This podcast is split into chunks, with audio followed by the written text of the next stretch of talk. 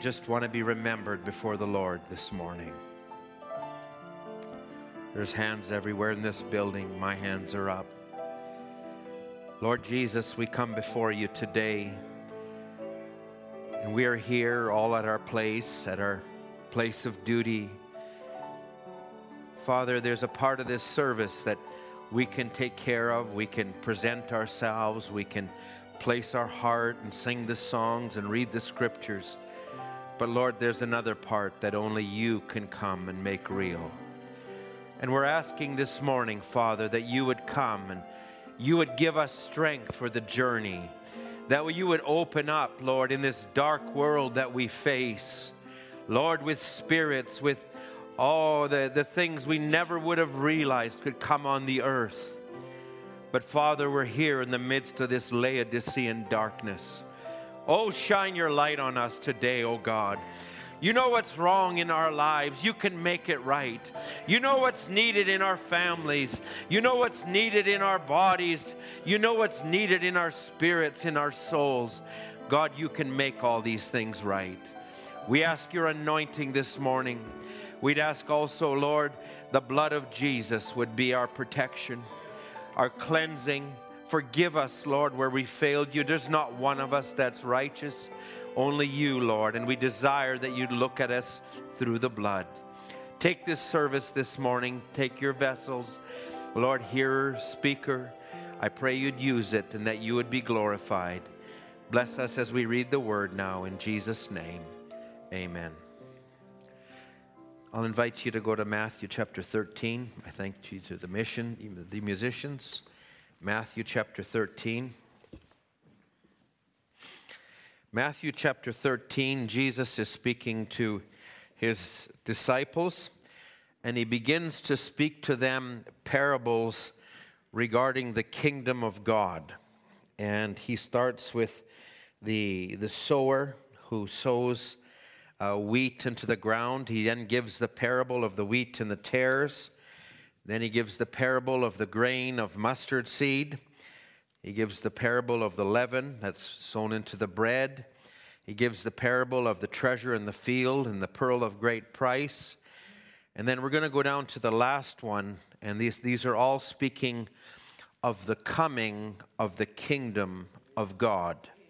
So in verse 47, again, the kingdom of heaven is like unto a net that was cast into the sea and gathered of every kind, which, when it was full, they drew it to the shore and they sat down, and they gathered the good into vessels, but, the, the, but cast the bad away.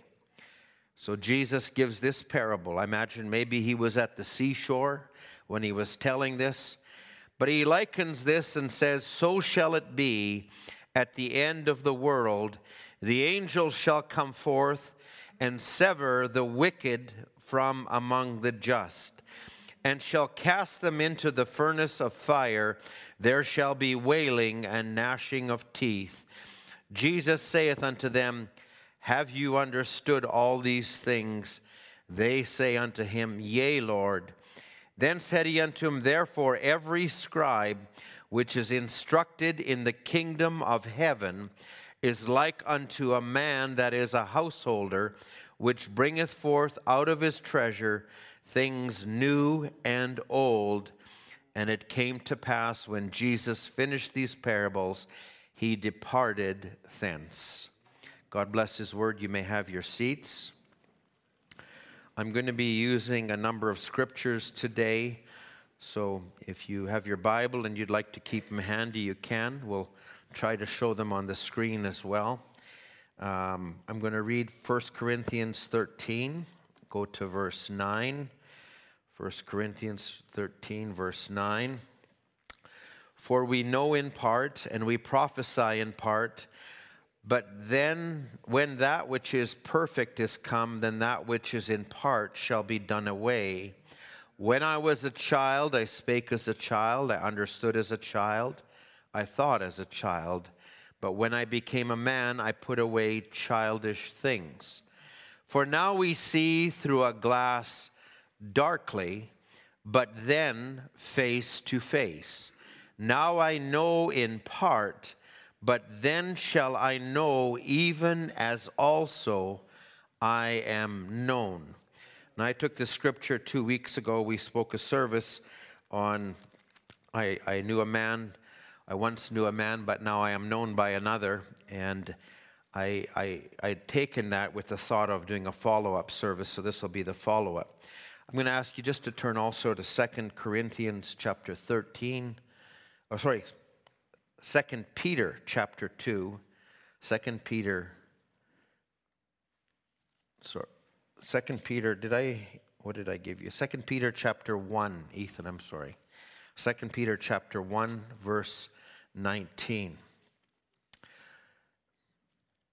We have also a more sure word of prophecy, whereunto you do well that you take heed, as unto a light that shines in a dark place until the day dawn and the day star arise in your hearts. If I did something wrong in, there, in my reading, it was 2 Peter 2, verse 9, 1, verse 19. So I apologize. Looking forward to the services today and the time in the presence of the Lord. Tonight we have Brother Max ministering for us and uh, praying for the service this morning. So that'll go a certain way. It's been a little while since we heard Brother Max. He spoke a young people's service that was a blessing just several weeks back, and we're looking for the Lord to use him tonight. This morning, I want to just take it maybe in a way that's a little bit more reflective. It won't be as much of a, it'll be a preaching, it'll be into some instruction, some things to help establish our hearts, some principles of God's Word. We're living in a world that's falling apart. We're living in a world when there is pressures on every one of us, and there are mind battles that are on us, and we, we need to be built up in God's Word. So I want to be able to, to just take that a little bit and, um, and, and just follow through. And, you know, that we live in such a shifting world this last week as I looked at the headlines that were there and the daily headlines, there was a coup in the country of Peru. There was an uprising in Germany. There's things in Russia. There's, there's laws being passed in the USA. If we would have heard these things years ago, some of the laws that are being passed that are now federally putting into law the things regarding um, uh, gay marriages, regarding even interracial marriages, and, and, and they're, it's just coming more and more if, if we could see all the things that are working right now coming to a head against the bride of Jesus Christ, we also need to be, be prepared. And so we want to look at that a little bit this morning. So, my subject this morning will be the true kingdom coming into view. And I'm, I'm going to just use a few scriptures. I'll just go right into it and move along.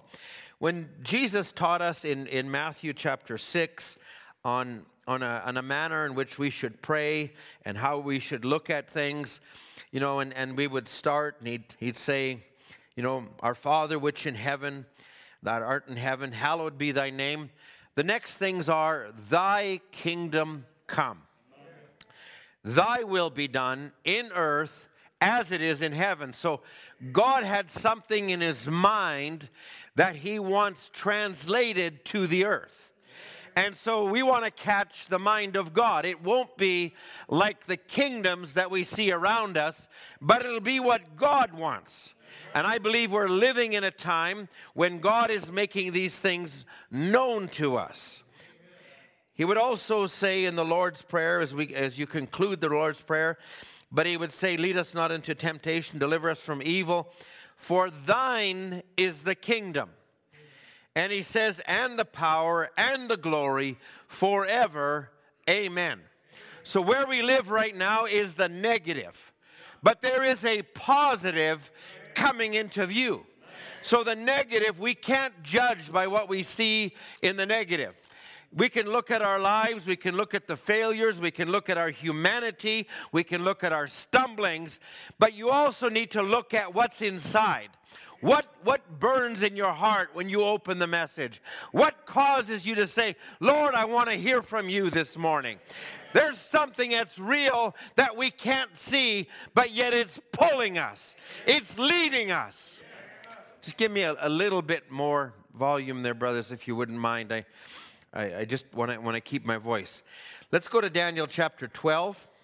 I want to just pick this up first of all here, if we can. Daniel chapter 12.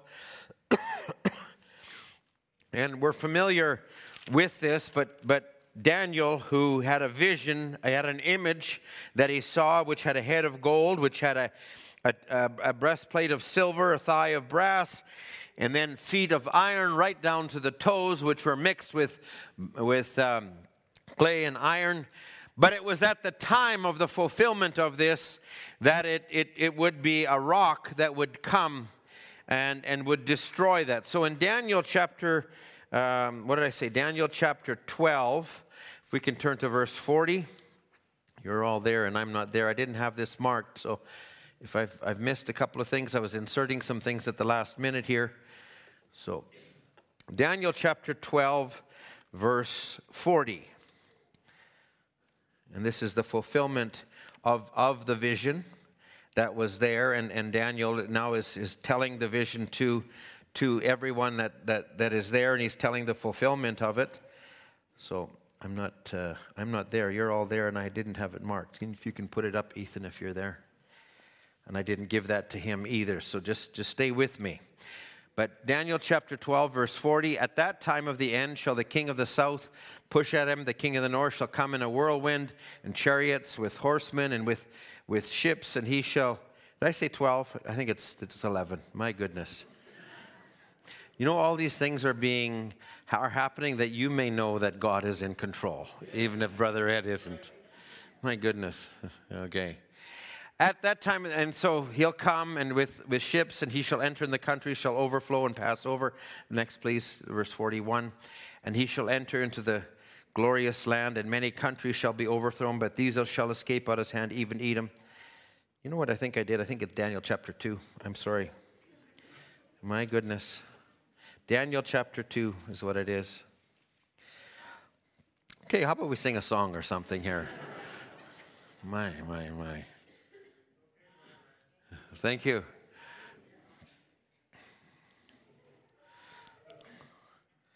I think I had two written down, and there was just a one in front and looked like a 12, I think. So that's Daniel chapter. Yeah. Is it Daniel chapter 2? Yeah, should be. Yeah, there we are. Okay. The fourth kingdom shall be as strong as iron, for as much as iron breaks in pieces and subdues all these, as iron that breaks all these, it shall break in pieces and bruise. And whereas thou sawest the feet and the toes, part of potter's clay, part of iron, the kingdom shall be divided, but it shall be in the, it the strength of iron, for as much as thou sawest the iron mixed with miry clay. This is now the fulfillment. The toes of the feet were a part of iron, part of clay. So the kingdom, this is the fulfillment of the kingdom that started in Babylon, so, uh, was the kingdom that, that, that became was Nebuchadnezzar and then the subsequent kings, and then it became spiritual, became Rome that would go over all the earth right down to this present day. So the toes of the feet were part of iron, part of clay. The kingdom shall be partly strong and partly broken. And whereas thou sawest iron mixed with miry clay, they shall mingle themselves with the seed of men. They shall not cleave to one another, even as iron is not mixed with clay. And then he says, And in the days of these kings, Where are we living at? Now, I don't know if you'll find anywhere in any movement, any religious scholar that will be able to pick out what happened when Khrushchev picked up his, his, his shoe at, at a meeting with Eisenhower and he banged it on the table. But a, a prophet who had the eyes of God said, This is the time of Daniel that is prophesied. Khrushchev meaning clay, Eisenhower meaning iron. And that's what those names were. Now, who would have thought that? Who would have known that? But God knows that. And we can stand here and say, now, in the days of these kings, shall the God of heaven set up a kingdom which shall never be destroyed. So, no matter what it looks like, listen, we've, we've had we had maybe impending fear. I grew up in the area of communism and the fear of communism and the Cold War and, and all that was there, and it was feared, and, and, and people would disappear, you know, and, and such. And, and, and we would have had that even regarding Russia and their nuclear capability, but they are just a tool in the hand of God. They're not the ones that you fear. And Brother Branham would tell us fear Romanism not communism. And you look at communism in the eyes of the world looks a lot weaker after a year long war in Ukraine that, that they thought would be a few days.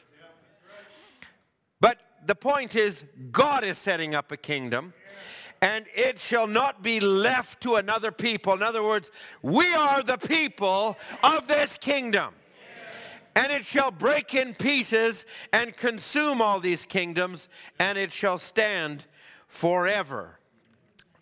For as much as thou sawest the stone that was cut out of the mountain without hands, it break in pieces the iron, the brass, the clay, the silver, the gold, the great God that hath made known to the king shall come, it shall come to pass.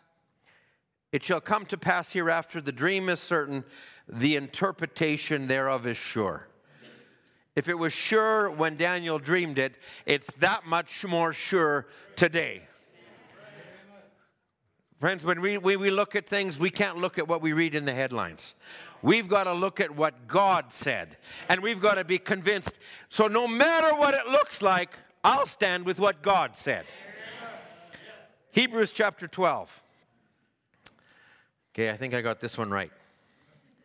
Hebrews 12, we're going to pick this up in verse 25.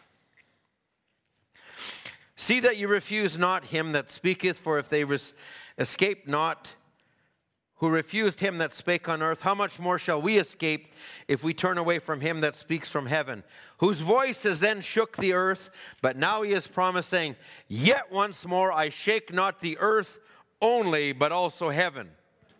So he said, and this word, yet once more, signifying the removing of those things that are shaken, as of things that are made, that those things which cannot be shaken may remain. So the kingdom that we are we are receiving, and we are the people that are receiving it, though we are not in full power yet. But God is setting up a kingdom, and He's starting in the hearts of His people. I'm, I'm going to bring this a little further. Verse 28 Wherefore, we receiving a kingdom which cannot be moved. Oh my, I, I shall not be, I shall not be moved. Let us have grace whereby we may serve God acceptably, acceptably with reverence and godly fear. Now, I've been listening a little bit this last week to the message the, the world is falling apart. And, and this is one in 1963, and it's the one that was spoke, spoken of in December. So Brother Branham was using this as a Christmas message of so, sorts. But he was talking about how the world was at the time of Jesus falling apart. And what the world needed was Jesus. And I say, the world is again falling apart. And that's what Brother Branham entitled it. The world is again falling apart, and what they need is what we are receiving right now. So I want to take this and I want to I want to take this on a couple of levels. And, and I, I want to say we could major on what's happening in the world, but we want to take it at the level that we are at. So I want you to think about the message that we have received. Many of us have been here, we have heard it, we have known it. I'm not preaching anything new. And what we don't want to do is just to take it, yeah, I know it, I understand it, and just superficially, because we are closer than ever before. And I don't want to just take it with a degree of complacency, but I want to take it with the fervency. And Brother Branham would actually speak in the message, What house will you build me? He said, He says, I, I see, and this is the prophet saying, I see a decline. I see that it, it's not what it should be amongst my brethren, he says. And he says, and he says, the message ought to be the flame of the hour. And he said, we need to pack it. He says, the Spirit has to pack the message. So it can't be just us taking it systematically. It can't be us just taking it as an order or as a system, but it has to be God, the Spirit of God, making it real. So I want to I want to go into this level with where we're at. And I ask the question, you know, if, if I ask in this room, what is the message? You'd, you'd get a lot of answers what is the message. How do let me ask you this? How do we view the message now in 2022 going into 2023? Because I, we could take it and we could say, well, you know, we, we can build it up to a point and we can say, this is the message where the last of the seven stars was released. This is the four anointings, and now we're under the eagle anointing. This is what God had known in the back part of his mind. This is the bride that's coming, and all of these things are true. But the devil also knows that that's what it is, and he is doing everything he can to discredit that. So then sometimes we have built up this picture, this ideology. Well, if we're there, how come there's all these troubles in the message? How come there's these doctrines? And how come there's these camps? And how come there's these heresies? And how come there's people walking away? How come there's more things posted on the internet against the message than for the message? Because the kingdom is coming into view. Brother Branham would say this, and I'll, I'll say it because Satan's desire is to attack us and to undermine confidence. Listen, if John the Baptist would, would within a few months of being put in jail, have to send disciples to Jesus and say, Is, is he really the one? If John's eagle eye could get filmed over, so can ours get filmed over. And, and not to say we don't believe the message, but that we just begin to not have the absolute part of it. I'll tell you what, it, it, it it's not on the flesh, because you look on the outside, it's not even in our spirit realm. But it has to be in our soul. And I'll tell you what, when the, when the guns are blazing and, and when the ship is rocking, and, and you, you, there's times you wonder, but I'll tell you what, there's something that just comes back to an absolute. There's a brother here in our midst today, and uh, he, there, has been a, a man who, well, there's been a group that's rise up with what's called the Believe the Sign website. And a brother came here and he met that brother and he says, I just want to say thank you for all that you've done in, in even these last few years with your website. You want to thank me? But you're still in a message church. Yeah, he says, Yeah, when I started digging into it, I am more convinced than ever of what I believe. And you caused it, because otherwise I may not have dug down. And he goes, Well, no, no, you need to, no, no, no, no, no, thanks, thank you. You did a good job. I am more convinced than ever. These things must be. Brother Branham says in Victory Day, it seems like the Christian life, if the fellow is not absolutely centered on Christ, the Christian life, it seems like, holds so many disappointments. But those disappointments are God's divine will happening for us. Now, it doesn't seem like it would do that or be that, but it's God's way of doing things. He lets us hit the river to see what we'll do. So I, I, I, am thankful that, that God has these things for us. Now, We could also paint a picture of all the negative parts of the message, and, and, and sometimes we do, and we say, if, if this is the message, where, where, why am I even here? And that's exactly what the devil wants you to do. He'll do that with the message, he'll do that with the church, individual churches, and say, well, if this is the church of God, then why this and why this and why that? And then he's got us exactly where he wants us. But we need to be steadfast and sure. Now, I'm going to I'm gonna take this out of the Bible a little bit here today, and I, I want to take some types and shadows because we are going from the negative to the positive. In the seventh seal, Brother Branham would say this The kingdom of God is coming. It's becoming more from the negative to the positive as, it's, as it has been. That ought not to choke people from justification to sanctification to baptism of the Holy Ghost. From here, we're drawing closer to God all the time. Now, we don't see that with our natural eyes, but it's happening. I want to read this. This is out of Revelation chapter 4, the, the message. And he says, Now don't forget this. God has promised great shakings and great mighty works. Write this on your notes. What man calls mighty and foolish, mighty and great, God calls foolish. What man calls foolish, God calls great. Now, don't forget that, see? Don't forget that. That will help you in the years to come. And he says, because we're looking for something greater all the time. And we're receiving greater all the time. Because the people of the world don't know it. They didn't know it in the days of Noah, or the days of John, or the days of Jesus, or the days of the apostles, or the days of Irenaeus, and if I could add in, neither in the days of the seventh angel's message. Brother Branham, when he looked at his life story, and he was a prophet who was disappointed and, and, and he's driving down the highway and he's coming from alaska and he's going down and he's driving through, through idaho and god tells him to look at this mountain range and there were seven peaks in the range and he said after a couple of there was a the first peak that was high and then it dropped down and there was another peak that was high and then the third peak even though it was the greatest, it was not as high as the other two. But he said that was first pull, second pull, third pull.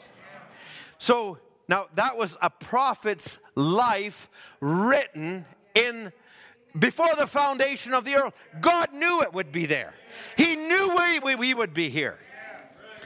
Now, today I'm going to use some shadows and types because I feel like that actually builds us up. God knew exactly where we're at today. I feel like singing, He's got it all in control. He has it all in control. And I say this now, uh, in, in, and I'm, I'm reading this from the anointed ones at the end time. All the old things happen for examples, for teachings, for reproofs, for admonitions. All these old things, he says, he said they were a shadow the negative. And as you move your hand towards the positive, towards the negative, it's got to come out positive. So he's, he's saying that in the anointed ones. He also will say, when a shadow comes across the floor, if I, if I had, if the light from there and there was a shadow, the farther I'm away from the light, the less definitive is. But as the closer I bring the, my, my, my hand to the light, the more definitive the shadow becomes until they become one. And friends, that's where we are. We're looking at shadows, we're looking at types, and they, they must be. In one place, Brother Branham said, if the shadows don't fail, uh, the types and the shadows don't fail, how much more the real? So that's where we want to look. I'm going to take two scriptures. So I'm going to go back to, to Revelations chapter 5 or forward to Revelations 5. And I, I want you to think before the book of Revelation was ever written, God also had Genesis written. He also had what he told Moses written. He also, everything that happened, the prophets were uh, as an example of what was going to come. So I want to take this, Revelations chapter 5. This is part of what Brother Branham would say was the most sublime scripture in all of the Bible. He calls it the most sublime. That's the words. And let's read from verse 4. And I wept much because no man was found worthy to open and to read the book, neither to look thereon. And one of the elders said unto me, Weep not. Behold, the lion of the tribe of Judah, the root of David, has prevailed to open the book and to loose the seven seals thereof. Now, notice the terminology the lion of the tribe of Judah. Doesn't say Israel, but pulls out Judah. And then also says the root of David. Now, the root of David was David was a king that God had in his mind, and David was the one that God had known all along, but he was going to be there to portray Christ, the real king. So keep that in your mind. I want to just go back now to Genesis 49. And we're just going to now just go into some scriptures and things. So I just ask you stay with me. And this may not all open up at once, but and it may be scriptures you're familiar with, but I want to look at types and shadows because we are moving from a negative to a positive. So Genesis 49, this is when Jacob, verse, let's read verse 1. And Jacob called his sons. I said, Gather yourselves together that I may tell you what shall befall you in the last days. So this is a type of what God's doing. This is Abraham's seed coming down from Abraham to Isaac to Jacob to 12 sons. Gather yourselves together, you sons of Jacob, hearken unto Israel your father. Reuben, Thou art my firstborn, my might, the beginning of my strength, the excellency of dignity, the excellency of power. Unstable as water, you, you shall not excel. Why? Because he took one of his, concu- his father's concubines. Because you went up to your father's bed, you defiled it. Thou it, you went up to the couch. So now, these are very brutal assessments of the, of the carnal part of these men. Now, you can go over to Deuteronomy chapter 33, where Moses now gives a blessing. But now Moses is not looking at the natural part so much, but he's looking at the promised part. So now, next is Simeon and Levi are brethren, instruments of cruelty in their habitations. So, O my soul, come not into their Come not thou into their secret, unto their assembly. Mine honor be thou not united. In other words, you can't trust these guys. They're instruments of cruelty. And he says, For in their anger they slew a man, and in their self will they dig down a wall. Who did they, they, they was when they were in Shechem that they went and they, they, they, they took out vengeance. A thousand for one. Not one for one, a thousand for one, or whatever it was, a hundred for one. Cursed be their anger, for it was fierce, and their wrath, for it was cruel. I will divide them in Jacob. So, and then it comes down to Judah. Now, I want you to notice the first four sons of Jacob, they were actually the, the children of Leah. They were the children, Leah, who was not the one that Jacob was after, but it's the one he got first thanks to his father in law, who was God had there because he knew what Jacob was and he knew that Jacob needed a Laban. And so he got so he got Leah, but in God's order, he blessed Leah with children. So the first four one, two, three, four. And the fourth was Judah. Now you can look at the Bible and you can look at how God had promised for not the first or second or third, but for the fourth generation and how God had promises that, that would go down, and you can read this in different places. But there's also a promise for every age, how in the first age, the second age, the, uh, sorry, in every age, every generation the first, second, third, fourth, but it's the fourth generation that often receives the promises. And this is where we're coming to in the message. So now Jacob is going and he's he's just tearing a strip out of Reuben, he's tearing a strip out of Levi and out of out of uh, uh, Simeon, and now he comes down to Judah. And Judah, listen, let's just be honest about Judah. He went and he got a harlot at the well. Judah went and did other things, but look at how now he addresses Judah. And he says, Judah, thou art he whom thy brethren shall praise. Now he's saying what God is already thinking in heaven. God already has in his mind that through Judah will come a lineage that I'm going to watch over. So he's saying, Judah, thou art he whom my brethren shall praise. Thy hand shall be in the neck of thine enemies. Thy father's children shall bow down before thee. Judah is a lion's whelp. Thou art from the prey, my son, thou art gone up. He stooped down, he crouched, he couched as a lion, and as an old lion, who shall rouse him? Now he goes and says this in verse 10 The scepter shall not depart from Judah. In other words, the scepter was with what the king ruled. So, in other words, the king would come out of Judah. This is God's mind. This is God's determination. This wasn't a political move. This is what God predestinated. And he says, nor a lawgiver from beneath his feet until Shiloh come, and unto him shall the gathering of the people be. What's he projecting? Christ. What's the lineage that God watched over? He watched over Judah. There's a bloodline. I may not get to that fully today, but we'll follow it into next week. He says, binding his foal unto the vine, his ass's coal unto the choice vine. He washed his garments in wine, his clothes in the blood of grapes. His eyes shall be red with wine, his teeth white with milk. So I won't get into all of that today. So now I want us to go, and I, I want you to think for a moment a couple of things. When, when God put man on earth, he put Adam on earth.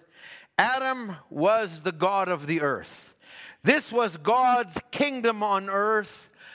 As God had a kingdom in heaven, he had a kingdom exhibit on earth, and Adam was the ruler. And whatever, whatever God's thought was in heaven was made real by Adam. Adam had control over nature. Adam had control over the animals. Adam even knew what the animals were by name and he named them all.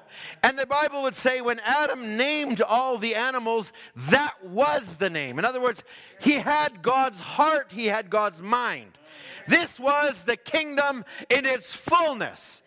And also, it was with a, a, a bride inside Uh, of Adam that would come to him. This was God's will, and out of this was to come forth the rest of the kingdom, including you and I. But then Satan came in, and the whole thing fell into a negative. But God never stopped building his kingdom. So now the kingdom God's going to build. Now watch, let's watch how he builds it. So he tells Moses, he says, Moses, I'm gonna, I'm just, I'm gonna just not read all scriptures in this. Moses, I want you to build a tabernacle on earth, but I want you to look in heaven here. This is how it is up here. Now I want you to build that on earth. So when, when, when Moses went on earth, he built a tabernacle. It had an outer court, it had an inner court, it had a holy place, it had an order to it. But everything Moses did was what he had already seen in heaven. And then he also had in his mind about a lineage, a, a priesthood that would, would serve under that. And he also had in his mind about a king, and he had in mind all of these things. Now it had to be expressed on earth. But remember, this is the fall. So it has to start from the bottom, and, and, and like a pyramid, it starts wide at the bottom, but it keeps building up till it comes to the peak. And as you come closer to the peak, things get weeded down. So now, if you think about Israel, and you think about Israel as a whole, that was 12 tribes. And out of 12 tribes, Judah was one of the tribes. So, so now, God saw all of Israel, but he had his eye on Judah. Now, I, I, I, need to, to put this in a couple, of, a couple of ways because we talked, we took the scripture this morning out of Matthew chapter 13, and he says, The kingdom of heaven is like unto a man that took a net and he gathered all these things together in the net. And in the net, there was all kinds of things. It says, if you go into the different places, it would talk about there was like different little urchins, there was all kinds of other things. But really, God was looking for the fish. And he says, now everything got caught in the net, but at the end, it had to be separated. So God is saying, I'm going to build this kingdom. All of these things are going to come with it. In other words, all of Israel is going to be a part of this kingdom, but there's something I'm watching, which is Judah. God also had in his mind a bride. Now, out of the bride, there would be a bride that would be the predestinated part that would never, ever be lost. Their names were written in the Lamb's book of life. But associated with that would also be whosoever will, would also be whosoever want to come. And there would be a gathering, both good and bad. Now, I'm going to read a couple of quotations because I, I just want to make this real a little bit if I can. So, Brother Branham would, would say this in the message. this is in uh, Israel and the church. Now, he says, the called out of God is elected. He said, The kingdom is like a man that went and cast a net in the sea. He had crawfish, mud turtles, snappers, serpents, lizards, frogs, scavenger fish, and real fish. And he says, now, the only thing the minister is doing is seining with the gospel net. Now, many is caught in the gospel of net, but the nature of what is caught, let it lay there for a while. If he's a frog, he'll jump away. If he's a turtle, it won't be a few minutes till he says, There's nothing in this anyhow, and right back to the mud hole he goes. And a crawfish will say, Well, I tell you, it seemed all right, but I don't know. You see, he's a crawfish to begin with. You can't make more out of him. So if you're looking at the message, lots of things have gathered around the message. Now, Christ never died just to let people have sympathy for him. God doesn't run his office like that. Well, I'll die and maybe they'll feel sorry for me and come. No, Christ died to call the elected, the body elected before the foundation of the world, and them alone. But we're, we're in the negative part, coming to the positive. Now, I'll read this also. Somebody said to me the other day, Well, what about it then? If God has predestinated, what's the use of preaching? They're just going to come anyway. He says, I said, That's my business and yours as ministers. It's God's business to do the separating. So the kingdom of heaven, he says, he said, we're preachers. He said, this is fish and this. He said, it's not our business as preachers to say, this is fish and this is that. We just pull the gospel net. And then it isn't long when you see a revival go on, many people are saved and praise the Lord. Some of these are fish and some are turtles. It isn't very long, you say, Well, I don't believe there was anything to it after all. Okay? Now, having all of these thoughts in mind, let's go to a scripture and we'll start reading in 1 Samuel 22. Now, think about Israel. 1 Samuel 22 as you're turning to it. Think about Israel for a moment. Israel, the greatest mistakes they ever made. I, I would say number one, at Kadesh Barnea when they wouldn't take what God had promised them. The next greatest mistake I would look at and say is when they wanted a king like the world. And God says, I'll give you a king like the world, but he's going to do this. And he, and he took Saul, and Saul was out of what tribe? Benjamin. So this was not the king that was promised to them. God had an other in his mind. But he allowed that one to come first, just like he allowed you to be born with a carnal nature that you still struggle with, and I still struggle with. But inside of you is the real. So there's a lot of negative, but there's still a positive in here somewhere, and we need to see it. So now let's just read 1 Samuel. So here's Saul. Saul is reigning, and and and here is David. And David, he, he's he's come. He's played the harp for Saul. Now he's running from Saul. He's been anointed by Samuel. But let's read David chapter 22. Here is here is the kingdom of Judah coming into power. Oh, this will be glorious. Let's just read this. Verse 22, verse 1. David departed thence, and he escaped to the cave Adullam. And when his brethren and all his father's house heard it, they went hither to him.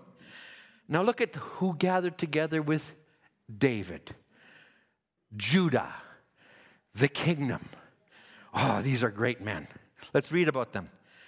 Everyone that was in distress, everyone that was in debt, everyone that was discontented gathered themselves unto him. How'd you like to build a church like that? Oh, this is a great church. Look at him. What's your problem? I don't like Saul. What's your problem? I got debts. He says, I'm not happy with things. Oh my goodness. David must have looked and said, What, what is this going on here? What was Matthew 22? There was three calls given. There was a call to those who were invited. There was a call to those who began to make excuses. And finally, go on the highways and byways and find those. And God's going to have a kingdom. God's going to have a kingdom out of the lineage of Judah. But look at how it starts. It doesn't look like it starts. How did your Christian walk start? When you came and you dressed right and when you had all of your everything right. No, it started when God started dealing with your heart and you responded by your heart, even though the outside was nowhere near what it should be. So it said, they gathered themselves unto him. He became a captain over him, and there were with him about 400 men. Now, Brother Branham would make a statement about these men, and they said, even though they had all these issues, they recognized he was a king coming into power. Okay, now let's read about these men and, and some of what happens. Let's go to First Chronicles chapter 12. First Chronicles chapter 12. Let's read from verse 1. Now, Ziklag was a, a place where, where David had uh, battle and had to deal with things. But let's read this. Verse 1. Now these are they that came to David in Ziklag while he yet kept himself close because of Saul, the son of Kish. And they were among them the mighty men, helpers of war, and they were armed with bows. They could use the right hand. They left in hurling stones and shooting arrows out of the bow, even of Saul's brethren of Benjamin. Oh, even some of Saul's political associates gathered to David. Wow, this is amazing. Let's drop down to verse. You could read more about all these men, it goes into it. But let's drop down to verse 17. So, a bunch of these, let's 16 it says, rather, let's read that. And there came out of the children of Benjamin and Judah to the hold of David. And David went out to meet them, and he answered, said, If you come peaceably to help me in thine heart, then to help me, mine heart shall be knit with you. But if you come to betray me to my enemies, Seeing there is no wrong in my hands, the God of our fathers look therein and rebuke it. Now, these men didn't all submit a resume and they didn't have lie detector tests. And there was a lot of men that, listen, there's people that gather around the message because they don't like government. That is not what God's calling us to. That might be the start of something, but it has to go beyond that. Okay? So, like, the message is not just a place where you just are negative on everything. No, there's a positive we're coming to. So he says, now David, he didn't know who was for him. He's running for his life, and he's, he's, he's just putting, he's, I can't figure it out, but I got a God who's watching over me. And that's the one I'm relying on. And now, after David says that, then the Spirit came upon Amasai, who was the chief of the captains, and he said, Thine are we, David, and on thy side, thou son of Jesse, peace, peace be unto thee, peace unto thine helpers, for thy God helps you. In other words, we're not just gathering politically, we're gathering because we see God in you. And he says, and David received them, and he made them the captains of the band. And there fell some of Manasseh to David, and when he came with the Philistines against Saul to battle, but they helped him not, for the lords of the Philistines, upon advisement, sent, them, sent him away, saying, He will fall to his master Saul to the jeopardy of our king. So the, the enemies looked at David and said, He's not going to survive. They didn't give much hope. Neither did the Christian world give much hope to the message. Ah, this is that man is dead. He's gone. There's nothing to it. His doctrine was this and this. I'll tell you what, the world can't figure out how the message has grown because it's not William Branham's message. It is the message of God, and it's in every nation, and it's in everywhere. God has established it.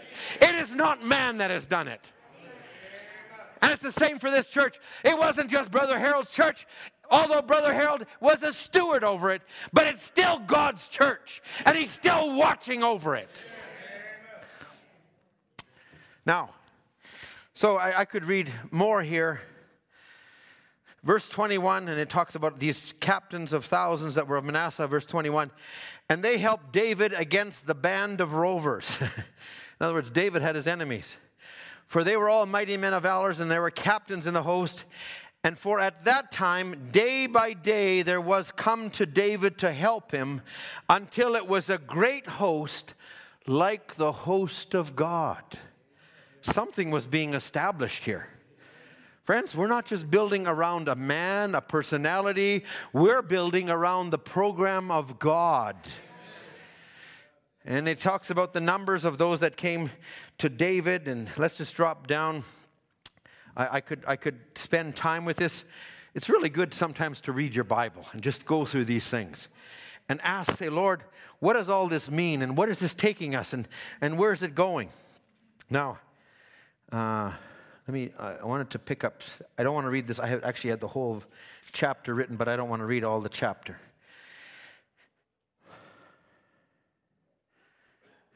You know what we're going to do? We're going to go over to Second let me, rather than read this, let's go over to 2 Samuel chapter 3. 2 Samuel chapter 3. So the Chronicles and Samuel kind of tie together the chronological aspects of this. 2 Samuel chapter 3. So here is a king from the tribe of Benjamin who is ruling over all of Israel, including Judah, and that is Saul. And he's disobeyed God, and the, you know, there, there's, there's things happening around Saul, but it's, it doesn't look very good. It's like the other nations. Israel got what they wanted.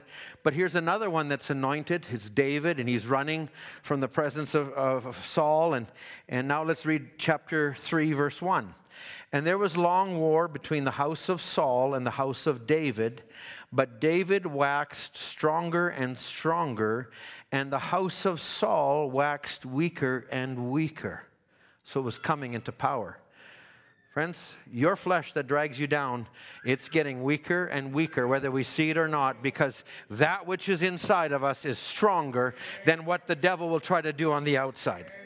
So unto David were these sons born that were in Hebron. So if you, you can read this, this is now just, I'm just giving some overviews. This is now David. Some of this is happening after Saul is gone, but I, I just want to bring some, some types and shadows in here.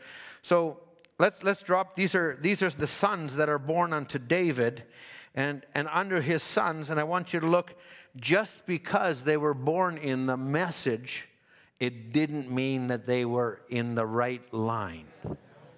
Okay? Brother Branham, will my children be saved? Yes, if God has their names written on the Lamb's Book of Life. you can't put your children on the Lamb's Book of Life. Only God can do that. You can claim your children, they can be saved, but to put them on the Lamb's Book of Life, only God can do that. So, verse 6 And it came to pass while there was war between the house of Saul and the house of David that Abner made himself strong for the house of Saul. So, while the kingdom of God, David was being established, here was the kingdom of Saul. And there's a man, a mighty man. He's a general. He's making himself strong. And Saul had a concubine whose name was Rizpah, the daughter of Aiah. Now, this is actually after Saul had done an Ishbosheth. His son is the king. And and this, this man went unto this, this father's concubine. Verse 8 And Abner was very wroth with the words of Ishbosheth Am I a dog's head? Which against Judah do show you kindness this day? Don't you know that I'm standing for you? I'm propping up your kingdom, and you're angry with me?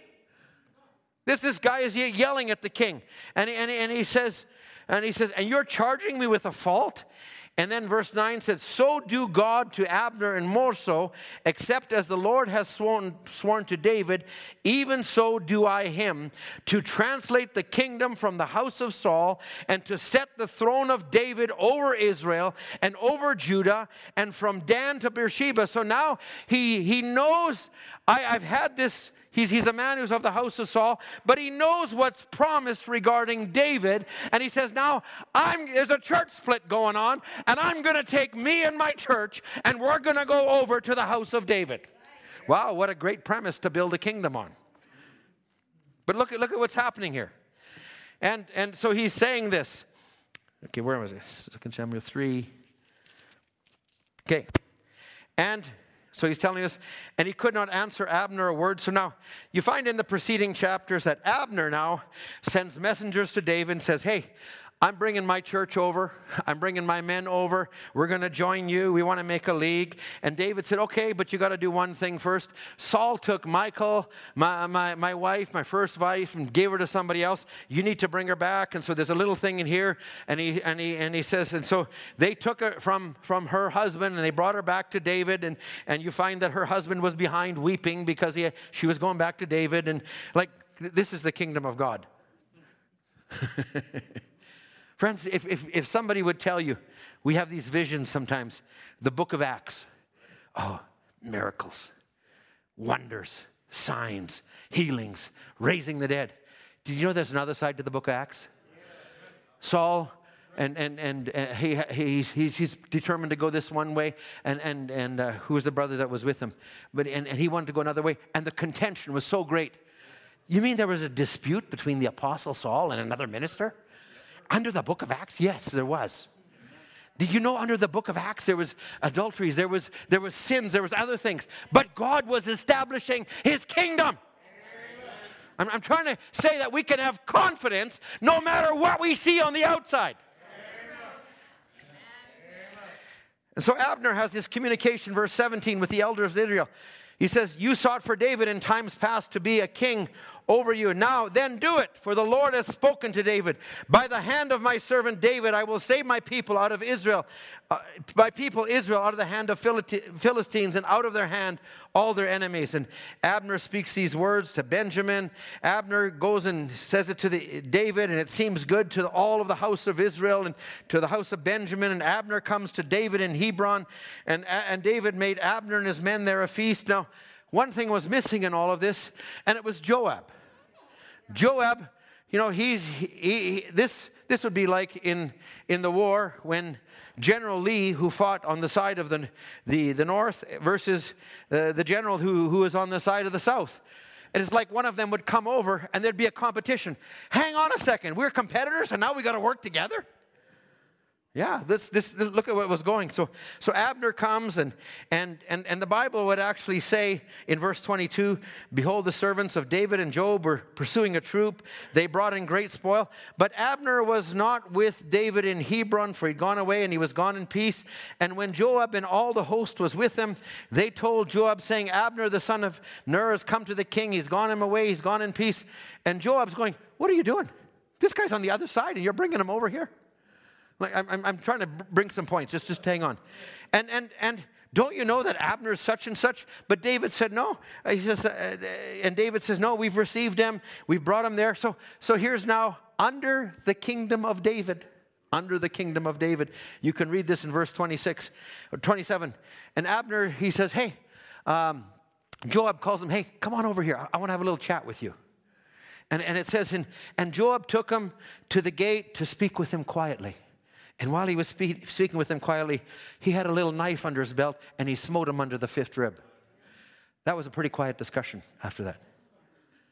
This is under the kingdom of David. Now, now look at what's happening here. The kingdom's being established, but look at what's happening all around the kingdom. And here, now look at what happens in verse 28. And then David hears about what Joab did, and David said, I and my kingdom are guiltless before the Lord forever from the blood of Abner the son of Ner. He says, Let it rest on the house of on the head of Joab and all his father's house, and let there not fail from the house of Joab one that has an issue or a leper or leans on his staff and, and, and, and did all this. In other words, David is he's not dealing with the situation right away, but he's allowing God to deal with it in his time. Now, I, I want to bring you back to something in the message. There was a couple of men that had run uh, the church in, in Flagstaff, no, Prescott. Leo and Gene, who had a very questionable background, and some of the critics of the message, they now come and say, if Brother Branham was a prophet, he would have known the background of these men. And they say, therefore, he wasn't a prophet. Pardon me? Is that any different than David, who knew what Joab did? But yet, David was an example king. David was the one that they all looked to. David, what are you going to do? He says, Well, I'm not having anything to do with Joab, but let's just follow this through. And so in verse 31, and David said to Joab and to all the people, Rend your clothes, gird you about with sackcloth, and mourn before Abner. And King David himself followed the bier. So here they're all mourning, and David goes with them. He's showing whose side he's on. Okay? Now they buried Abner in Hebron. The king lifted up his voice, and David king lamented over Abner and said, Died Abner as a fool. Uh, dieth, his hands were not bound, they put his feet in fetters. As a man falls before wicked men, so you fell, and all the people wept over him. Now, this is the kingdom of the lineage of Judah. or, or, wow, you didn't expect the service to go this way, right? I'm, I'm trying to bring you to something. At the end, God gathers together all that was in the net and he gathers the fish, but all the other things start to go away. Friends, in the last 10 years, we saw brethren that were sure and steadfast and pillars in churches and ministers. And what's happening? They're turning against the message. They're turning against it. Why? I, because they got to fulfill Matthew chapter 13. And now, listen, Judah represented one twelfth of all of Israel. But I'm talking to you a little bit of what happened with Israel. Okay. I could read more here. I'm trying to be selective. 2 Samuel chapter 15. Let's just go to this. If I don't get all of this, I'm, I'm trying to bring some, I want to bring this to a place here today. 2 Samuel 15. Now, this is when David is king and Absalom takes his place, and David, having the heart of a shepherd, he leaves Jerusalem because he doesn't want to see God's house and the people there suffer bloodshed in Jerusalem. So, Absalom, now, now look at the nature of, you know, if, if you take David's sons, there was Amnon. Amnon, who desired uh, his sister and had a plot to, to have his sister. This was in David's house. Then there was Absalom, who gathered together all the men at the gate, and, and, and he took the discontented of the army. Now, the discontented came to David, but they also came to Abner, but Abner used them for political gain. And, and he says, Well, you know, and the army was saying, Well, you know, you see what David does. He's not really dealing with sin, you know. And then he said, What would you do, Abner? Well, this is what I would do. And, they, and he's starting to gather the people unto him. But he had to fulfill God's word because God was being just to David for what he did to Uriah. And this is a part of the fulfillment. So, and Absalom, here he, he says, prepared him chariots and horses and 50 men. And Absalom rose up early and stood beside the way of the gate. And it was so that when any man had a controversy, they came to the king for judgment. And Absalom said, Of what city are you? Thy servant is such and such. See that thy matters are good and right, and that there's no man deputed of the king to hear you. He's already circumventing the kingdom. And he's doing it by political means. Look, look at what's happening. And Absalom said, Moreover, Oh, that I were made a judge in the land, and that every man that has a suit would cause might come to me and might do him justice. So we all know what happened. Absalom goes into power. He does this, and, and then and he, he brings men and things with him, and, and then he goes to wage war against David, and David gives a command, and he tells tells tells uh, his man, he says, Don't destroy Absalom. And they don't. David's men listen to it. But Joab, who already had a track record, and then they told Joab, Where's Absalom? Oh, he's hanging in a tree. Show me. And he says, They showed him. And because he was well acquainted with how to deal with a knife under the fifth rib, he did it again. And look at what David's attitude was. He wept and he cried. See, under Judah, there was always mercy. And when, the, when, when you look at it carnally, you'd say, Why isn't this being dealt with? Why isn't this? Why isn't this? You go right back to the lineage of Judah, and Judah, when they sold Joseph into slavery, it was when they sold him, they, they, they actually were going to kill him. Simeon and Levi were going to kill him. So it wasn't just what they did at Shechem, it's what they wanted to do to Joseph. And that was representing carnal Israel because they killed the Prince of Life. Now, we would have done the same because we, we needed, Christ had to turn from them. And so, what was it when they did that? Who interceded for Joseph? It was Judah. And Judah interceded for Joseph and said, Don't kill him, that innocent blood comes. Let's sell him instead. And they sold him instead. Now the years pass, and many years David is in, in, in, in, in, in Pharaoh's house. And so now David sets a trap for them. Uh, the Benjamin has is found with the king's cup. They come, they're all going to be prisoners. And he says, I'm keeping Benjamin. Who intercedes? Judah. And Judah says, Oh, don't let this happen. My father's an old man. You're going to break his heart. You're going to do this. Showing that out of Judah, there was going to be a, a lineage that wasn't political, that wasn't natural. It was a people that were going to be a spiritual people, kings and priests and intercessors. And look at what David is fall. He's falling under that anointing.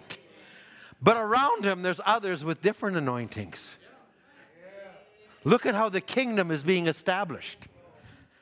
Okay? Now, I got to move quickly. Now, what was being missed here? Let me just drop this in. What was being missed here? God was giving us space to repent. he was giving also showing what character was of those men under David. Some turned to be loyal and understood. Others took the political route. Joab, different ones. Okay. First Kings chapter 1.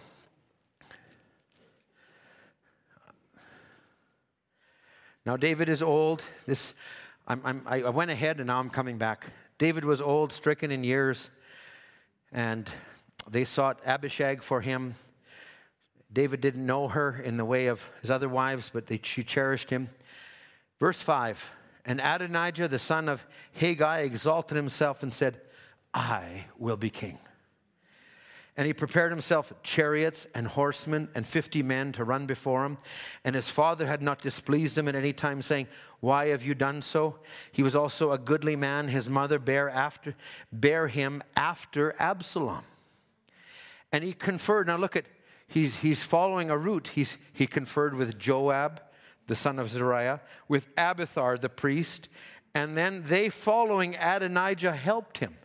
So he needed, he needed a political arm, he needed a militant arm, he needed a religious arm.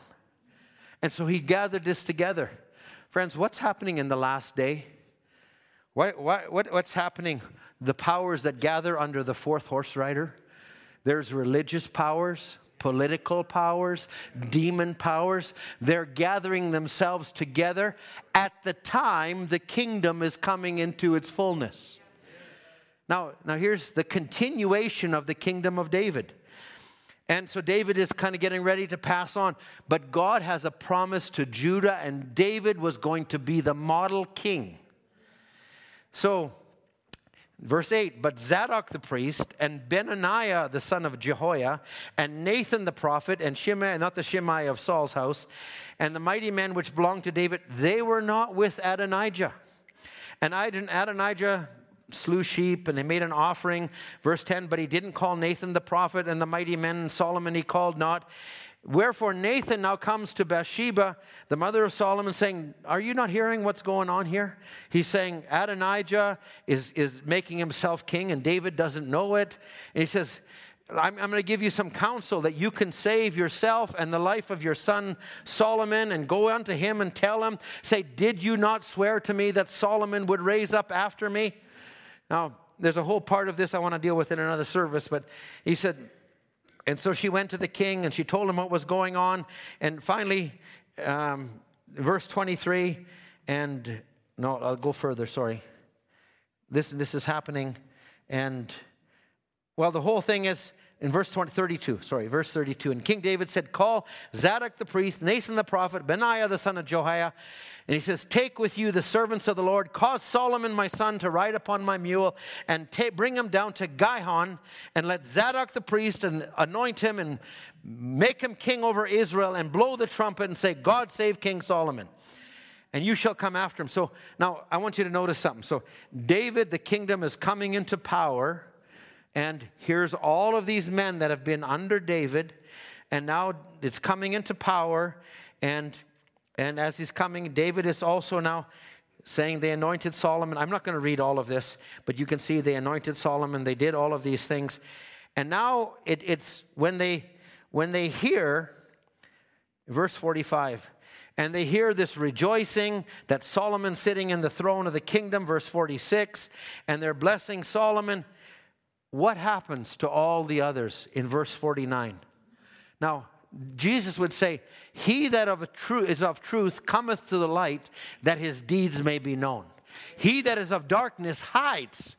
So look at their attitude. If they were right, they would have had nothing to worry about. But they already had a motive and an agenda that was not right.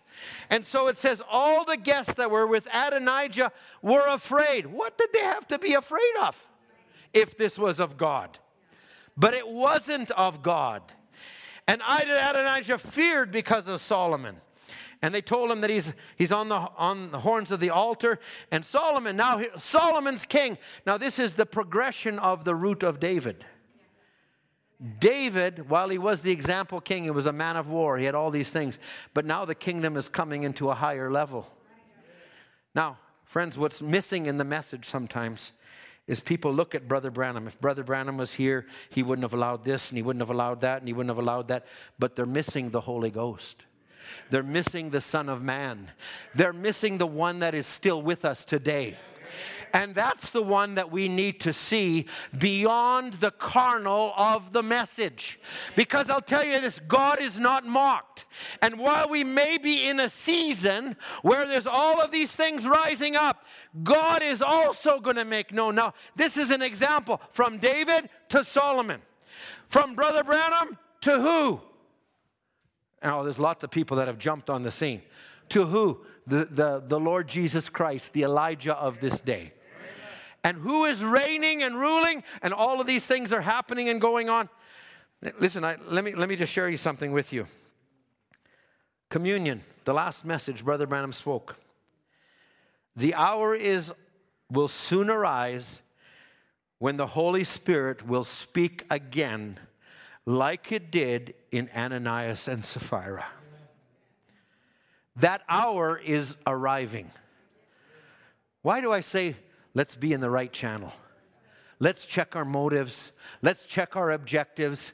Let's check the path that we're walking in because things are coming together out in the world around us, but also within the framework of the message.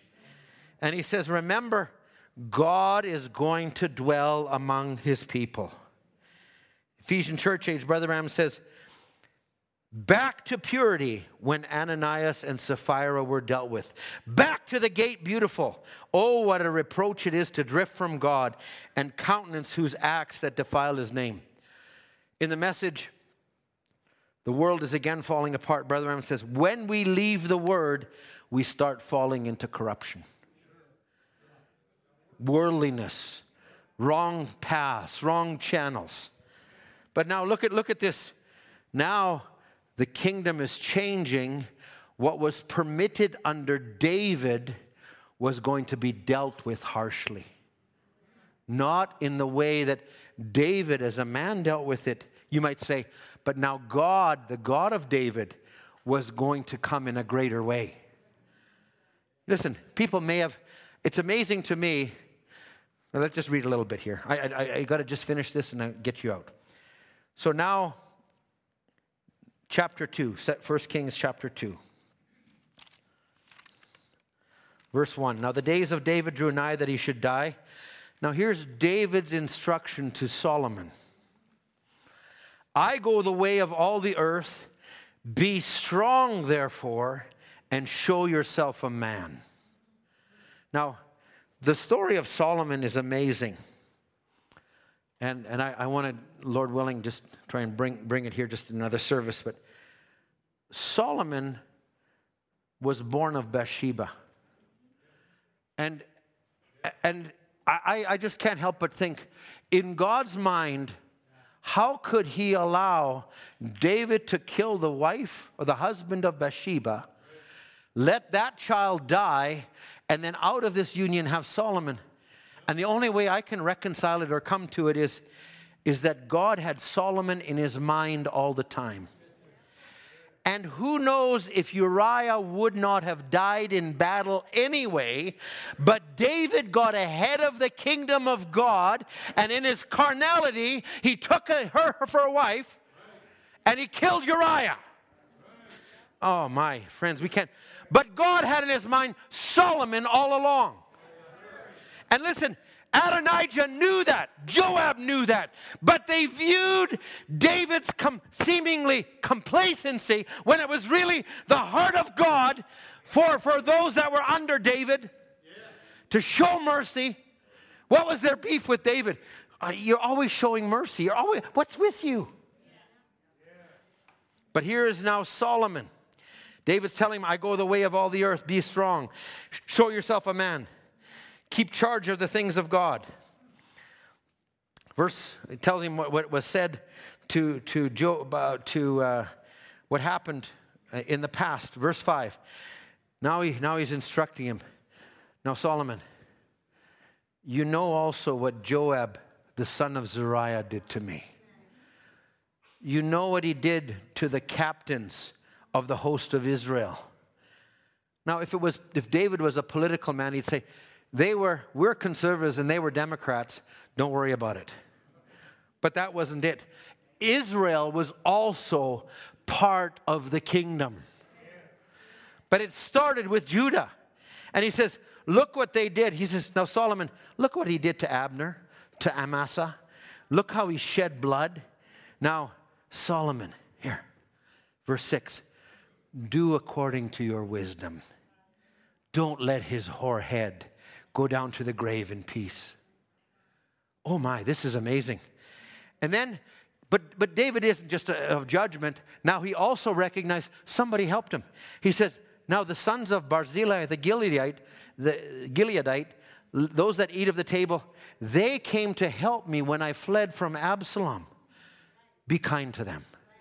Oh, and you know this guy Shimei? Shimei, this is in, in verse 8. Remember him that cursed me? And when I told Joab, don't use the sword against him? It's not the season yet.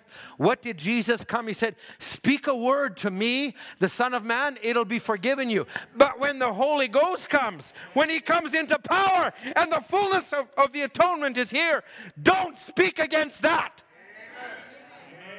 So there's a progression of the kingdom going here. And now He says, Now, you know what this, this Shimei guy did? He said, He says, I swear by the Lord that I wouldn't put him to death. But you know what? When I die, he says, my oath, he's like, I, I, won't get into all this, but you know what he did? Listen, you're a wise man. you know what ought to have been done. Don't let his hoar head, his, his gray head, go down to, uh, bring it down to the grave with blood. He says, let it, let it cut going. And now David falls asleep, and David reigned over Israel 40 years. Then sat Solomon on the throne, and the kingdom was established greatly. Now look at, look at what happens here. And Adonijah comes one day. I'm just, I'm just about, I'm going to just paraphrase all this. He comes, this is all part of chapter 2. And he says, hey, um, to Bathsheba, hey, um, you know uh, that, that, um, that, that Abishag, the Shunammite, you know what? She, she, David didn't have her. The kingdom really should have been mine, but it was given to Solomon. You know, I just got one little thing I want. Okay, what do you want? And he says, Give me this Abishag. And, and Bathsheba says, Okay, I'll speak to the king. Now, first of all, why did he approach Bathsheba instead of David? look, look, why did he do that? Why? There's something not right here. When you see somebody approach, who started this in the beginning? It was Satan who approached Eve, and he did not approach Adam. But this Eve will not fall. And Bathsheba, being a type of that, no, I don't have the answer, but I'm going to bring it to Solomon. And so Solomon now, he comes and, and she tells Solomon, and, and she says, This is what he's asking for. Verse 22. And Solomon said, why does he ask for Abishag? Why didn't he just ask for the kingdom right away? And he said, and he said, he's my elder brother. And, and for Abiathar, the priest, and for Joab, like he knows what's going on here. And, and listen, watch what starts to manifest here. Friends, we're living in a time, it's manifesting time. Stay in the right channel. Keep your motive, keep your objective poor, keep, keep it true to God. And so now he says, this day Adonijah is going to be put to death. And he goes after him, he sends Benaiah, you know, with the standard line, fall on him. And so and so he did that, and then he says, And now go to Abiathar the priest and tell him, You're worthy of death, but I won't do it at this time because you bear the ark. Look at the discernment of Solomon. He didn't just wage this politically. There was discernment how he did these things. And Solomon, verse 27, he thrust out Abiathar from being priest unto the Lord. And what he didn't know is he was fulfilling scripture by the Spirit that he might fulfill the word of the Lord that he spoke concerning the house of Eli in Shiloh. Now, all of this is going on, and here's Joab merrily out his way, and he hears the news hey, that Adonijah is dead, that Abiathar has been thrust out, Joab should have nothing to worry about. But when he hears the news, where does he run? To the horns of the altar. Why? Because he knew that what was in him was not clean. Here I am, Lord. Examine my heart, examine my, my thoughts. Listen, this might be simple today, but we're coming into a time where our thoughts become deeds, and our deeds will set us into a path. I say, keep your heart clean. Keep my heart clean, Lord. And Joab fall, fled to the tabernacle, and Benaiah came and fell on him, and, and it fulfilled what was, was happening. Now, let me just take one or two more scriptures and oh my, did, is it after 12? Okay, just, just hang. It says after 11, sorry. No, it's 12. okay. I'm the same guy that read from Daniel 12, and I should have been in 2. So if I get something wrong, let, me, let me just go a little further in, in chapter 2. So, what about Shimei? Verse 36 And the king says, Shimei, you build a house in Jerusalem, and you dwell there and go not forth from there. Why? Because there's cities of refuge, and I'm allowing you a city. That was, that was, I'm allowing it in Jerusalem. But be aware that the day you cross over the brook, that's the day you die. In other words, keep your enemies closer to you that you may know what they're doing. And Shimei said, Hey, no problem, king. Thank you for your mercy. You're a good guy. Da, da, da. So at the end of three years, verse 39, a couple of servants of Shimei run away. And Shimei says, They're in Gath. So he, he got up. He didn't remember, he didn't think. And he crosses the brook and he goes and it's told Solomon that Shimei is gone.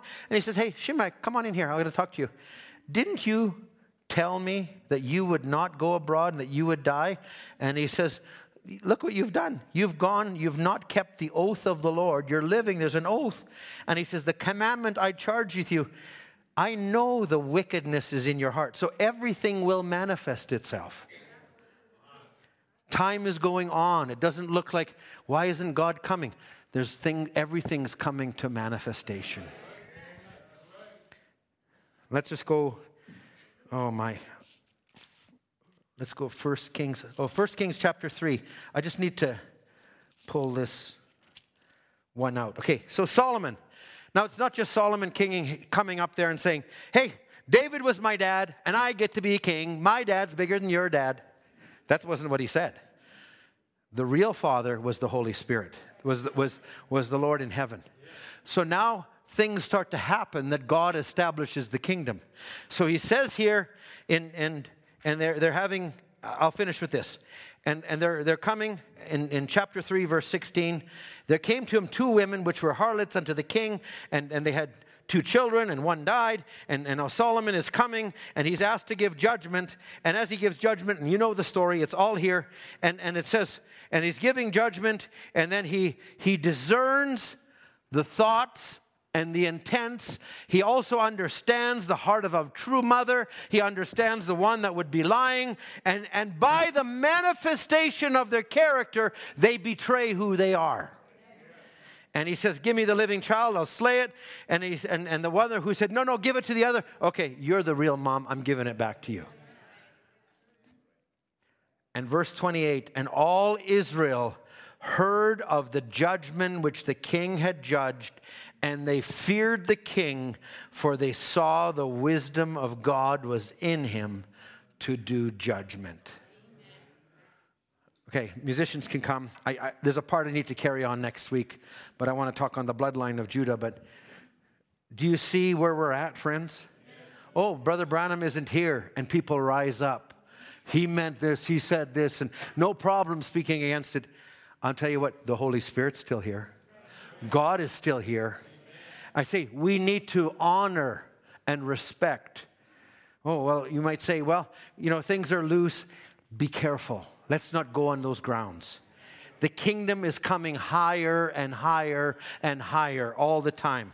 Brother Branham would say this in, in a message, and I just will conclude it with this. We're here in a negative form, there's a positive somewhere. He says, now, you and I act together, no matter how much He anoints me, He's got to anoint you. It's got to be both negative and positive. And He says, now, Wesley, Luther, all of them, God used that as a process. But he says now it's the baptism of the Holy Ghost coming to the last coming of Christ, not of just the queen, but the king of heaven that represents himself. The church has got to become closer into the minority, like a pyramid. The ministry has to be the same kind of ministry that he had. The message. What do you think of the message? Oh, there's this, there's this, there's this. Oh, no, it's perfect. And, and there's all kinds of things around. In the middle of it all, God's got a kingdom that's coming up. Don't let the devil take your confidence away. Don't look at what just your eyes see. Look at what the Word of God says. Look at the types of the lineage of Judah, the lion of the tribe of Judah, the root of David. He displayed himself back there. He cannot break the types. And we're living here in a time when it's the fulfillment of all the types. Let's stand together. I don't know if I brought that out the way I could have, but I trust that you, you, you catch some of it. I always have been blessed by, by seeing these things in the Bible and knowing that the God of the Bible is still the God that's here today. And he, he's going to be the one that's going to rule and reign. He's the one that's going to be there. He's going to take care of this bride. He's going to take us and bring us to the place we ought to go. Well, anyway, I don't know what I'm going to sing now. Came to a place. Oh, let's, let's, let's sing. Let's sing I Shall Not Be Moved. I, I feel like we touched on that. And I, I feel like saying, you know what? I believe the message is true. I don't care what's happened around the message. You know, you could have looked at the kingdom of David and you would have thought, you got Joab, you got Abner, you got Amnon, you got, you got all these other things all around you, but yet God had his eyes.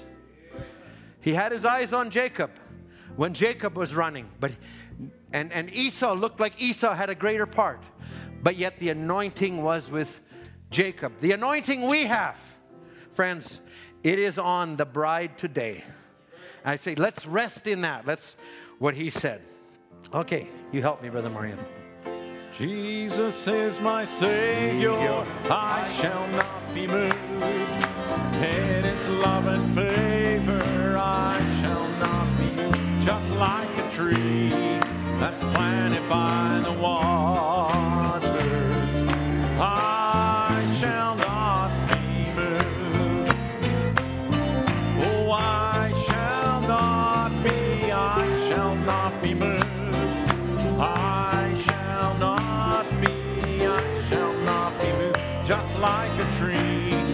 that's planted by the waters.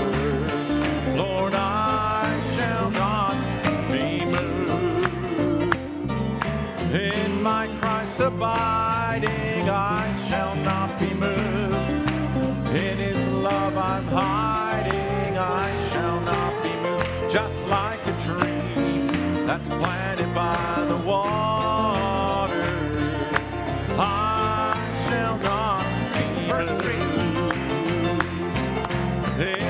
trust him ever, I shall not be moved. He will fail me never. I shall not be moved. Just like a tree that's planted by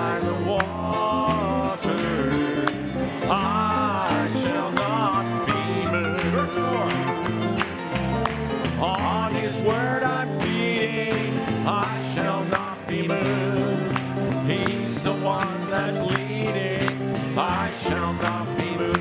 Just like a tree that's planted by the waters. I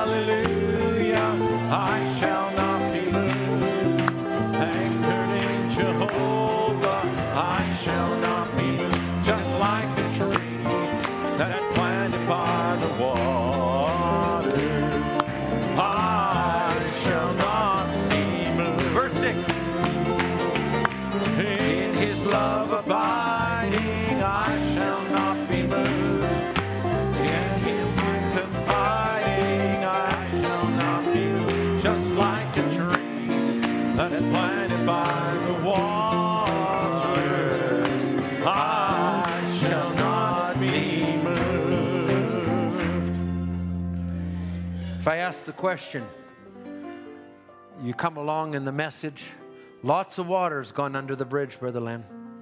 Lots of water. Have you ever been disappointed? Yeah. Disappointed by those you walked with? Yeah. Disappointed in yourself? Yeah. That, that's a big one.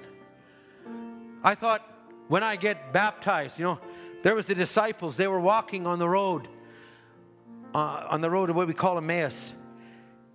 And they were laying out their disappointment. We thought that he was the one that was going to do this. But what they didn't know was, although it looked like the kingdom was going into decline, it was now coming into power. We thought, friends, we can't just look with natural eyes. If we look at one another with natural eyes, I'll tell you what, all we're going to do is pick on each other. But if we can see the kingdom of God coming into power, let's pray for the Holy Ghost. Let's pray for Him that when we come to the climax and the showdown, that we'll be ready, that we won't have to be checking up. That, you know, there, there's a, it, it seems like things have lingered. And the Bible says in Matthew 25, five wise, five foolish. And the scripture says they all slumbered and slept. They all. But the cry came up, the bridegroom comes. And there was a group at that time realized we don't got what it's got. We need. We need oil. And the wise said, We only got enough for ourselves. Going by. Let's, let's be filled up now. Let's not let, this, this might sound familiar, let's not let bitterness in our hearts. Oh, I, I've come to the waters of Marah. And I, we thought we left Pharaoh and we thought surely, but remember, there's a sweetness that comes out of Calvary. There's a sweetness when you come in prayer. No matter how you've been hurt, how you've done wrong. Look at David. He had Joab, he had these men, he had his sons. Do you think David had disappointment? But the Bible said even his own men talked of stoning him. What did David do? He went into prayer and he encouraged himself in the Lord. Oh, let's have an anchor. Let's have a place. I know, my, I know in whom I have believed. I shall not be moved. Though these things are happening all around us, we also know that the God of heaven has set to his seal that this message is true. And we're honest. We see the good, the bad, and the ugly around it all. But in the middle of it, in the middle of Israel, there was the tribe of Judah that had a promise in the middle of the message, there's a bride, there's a people that will come out and she will be perfect, she will be pure. Do you believe that this morning? Do you believe you're one of them? Let's sing these last few verses. Start with, with verse 7. Though all hell assail me, I shall not be moved. Though all hell assail me, I shall not be moved. Jesus not fail me, I shall not be moved. Just like a tree that's planted by the waters,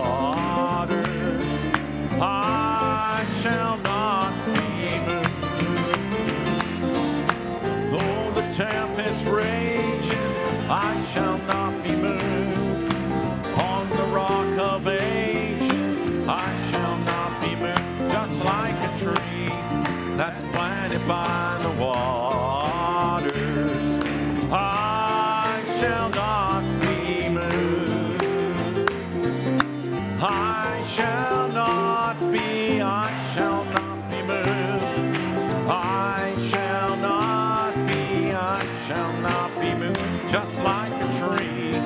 that's planted by the waters. I